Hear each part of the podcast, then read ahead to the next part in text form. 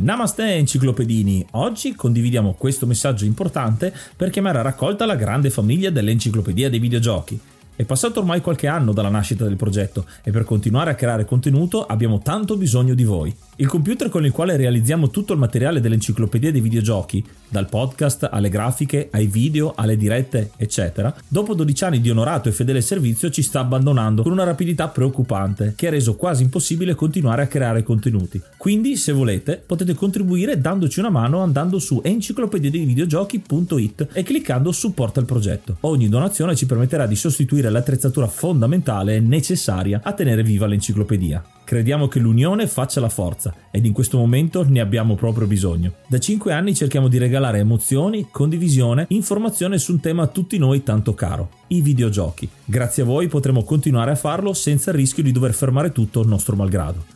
Grazie di cuore a tutti.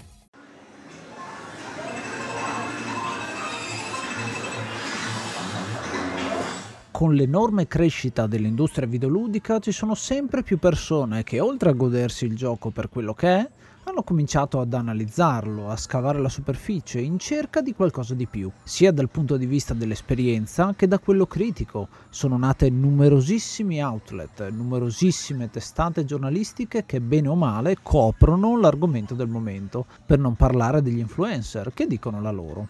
In un certo senso anche l'enciclopedia dei videogiochi è nata con questa voglia di scendere in profondità nella nostra passione, ma non siamo mai stati su questa piattaforma a dare lezione su cosa sia giusto o cosa sia sbagliato. In fondo siamo giocatori che hanno voglia di creare un contenuto, un podcast, pagina dopo pagina, anziché propinarvi un prodotto già finito come un venditore porta a porta. Ecco, in questo nostro essere prettamente ignoranti su tantissimi aspetti, ci siamo scontrati moltissime volte con alcuni buzzword che pervadono il panorama. Uno di questi è l'argomento di oggi. Così ci siamo chiesti, che cos'è il gameplay emergente? E a forza di leggere dozzine di articoli dove ognuno dava una sua definizione, abbiamo provato ad indagare più nel dettaglio la questione. Non vogliamo certo dirvi ecco questa è la definizione corretta, ma semplicemente ragionare sul termine, che apre tantissimi possibili spunti di conversazione. Vi invitiamo quindi a proporceli sul nostro gruppo Telegram t.me slash enciclopedia dei videogiochi.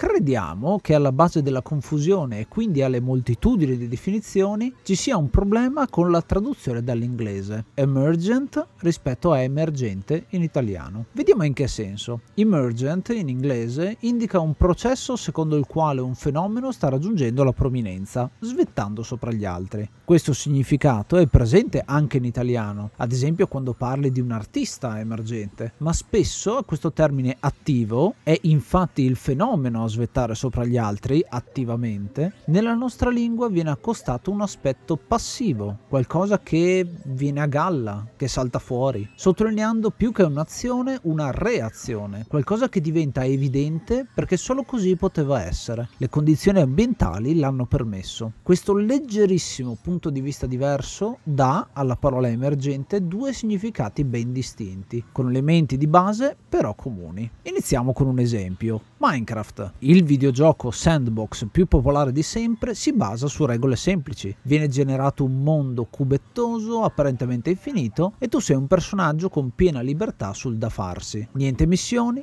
niente obiettivi, solo la tua creatività unita alla sopravvivenza. In questo gioco possiamo distinguere i due filoni di meccaniche emergenti che possono essere presenti in tutti i videogiochi. Il primo è quello del gameplay intenzionalmente emergente, dove gli sviluppatori vanno a dettare una serie di regole e poi lasciano il giocatore spaziare all'interno di queste. In Minecraft è stata creata la Redstone, ad esempio, un sistema di trasmissione di segnali che nella sua forma più semplice può collegare che ne so, un bottone all'apertura di una porta. Da qui il gameplay emergente è stato sfruttare questo materiale per implementare la logica, quella dei computer, che sempre più complessa arriva fino alla programmazione in game. C'è addirittura chi ha creato delle calcolatrici funzionanti dentro il gioco. Il secondo è quello invece del gameplay che non è intenzionalmente emergente, cioè quando gli stessi sviluppatori non avevano previsto un determinato esito. In Minecraft sono nate decine e decine di modalità aggiuntive. Parlo delle mappe custom come la Complete the Monument, cioè mappe avventura dove hai l'obiettivo di collezionare degli oggetti che puoi trovare solo in fondo a dungeon personalizzati,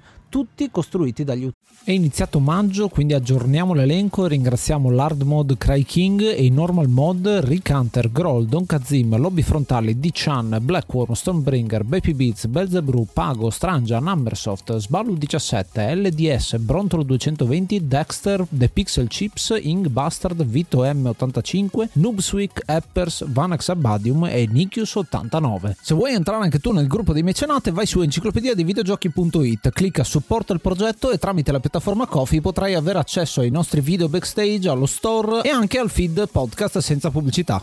Vuoi entrare a far parte dello staff dell'enciclopedia dei videogiochi? Abbiamo proprio bisogno di te. Manda una mail a questo indirizzo e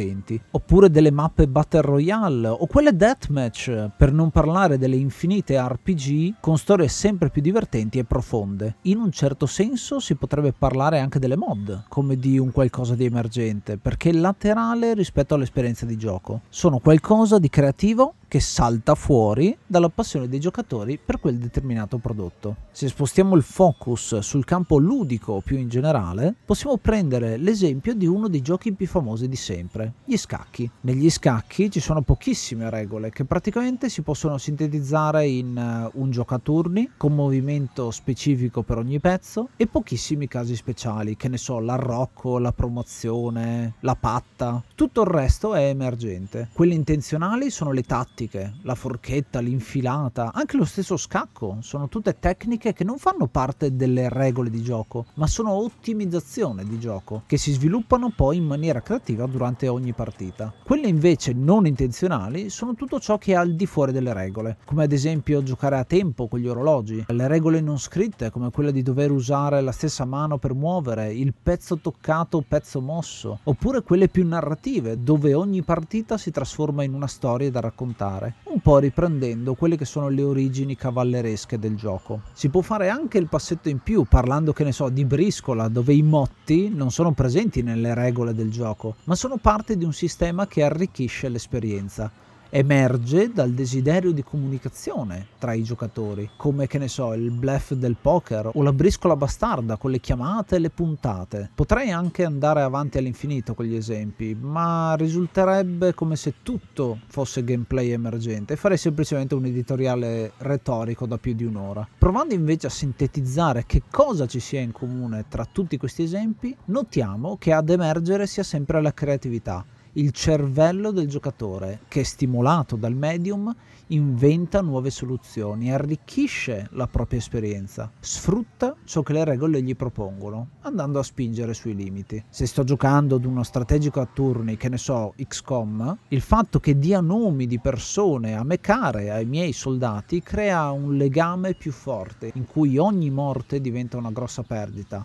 La posta è quindi decisamente più alta sto creando una narrativa emergente, un racconto creativo. In un fighting game come il famosissimo Street Fighter 2, dove le mosse sono definite, le barre di energia, il tempo di gioco, è tutto ben inscatolato insomma. Esiste un bug che permette però di concatenare gli input. Nasce così il sistema delle combo che diventerà poi fondamentale per tutta la nicchia, una meccanica emergente che ha rivoluzionato un genere il gameplay creativo. Nei deathmatch eh, FPS qualcuno un giorno ha scoperto che utilizzando un'arma esplosiva e sparandosi sui piedi durante l'inizio di un salto poteva aumentare la propria gittata inventando il rocket jumping. Decisamente qualcosa di non voluto, ma che dà enorme vantaggio visto che permette di raggiungere punti altrimenti inaccessibili alla mappa. Soluzioni creative. Nei platformer, gli adventure, tutti i giochi che hanno un obiettivo, c'è chi trova continuamente glitch, bug e tutte queste piccole soluzioni che sono presenti in gioco per sfruttarle e finirlo il più velocemente possibile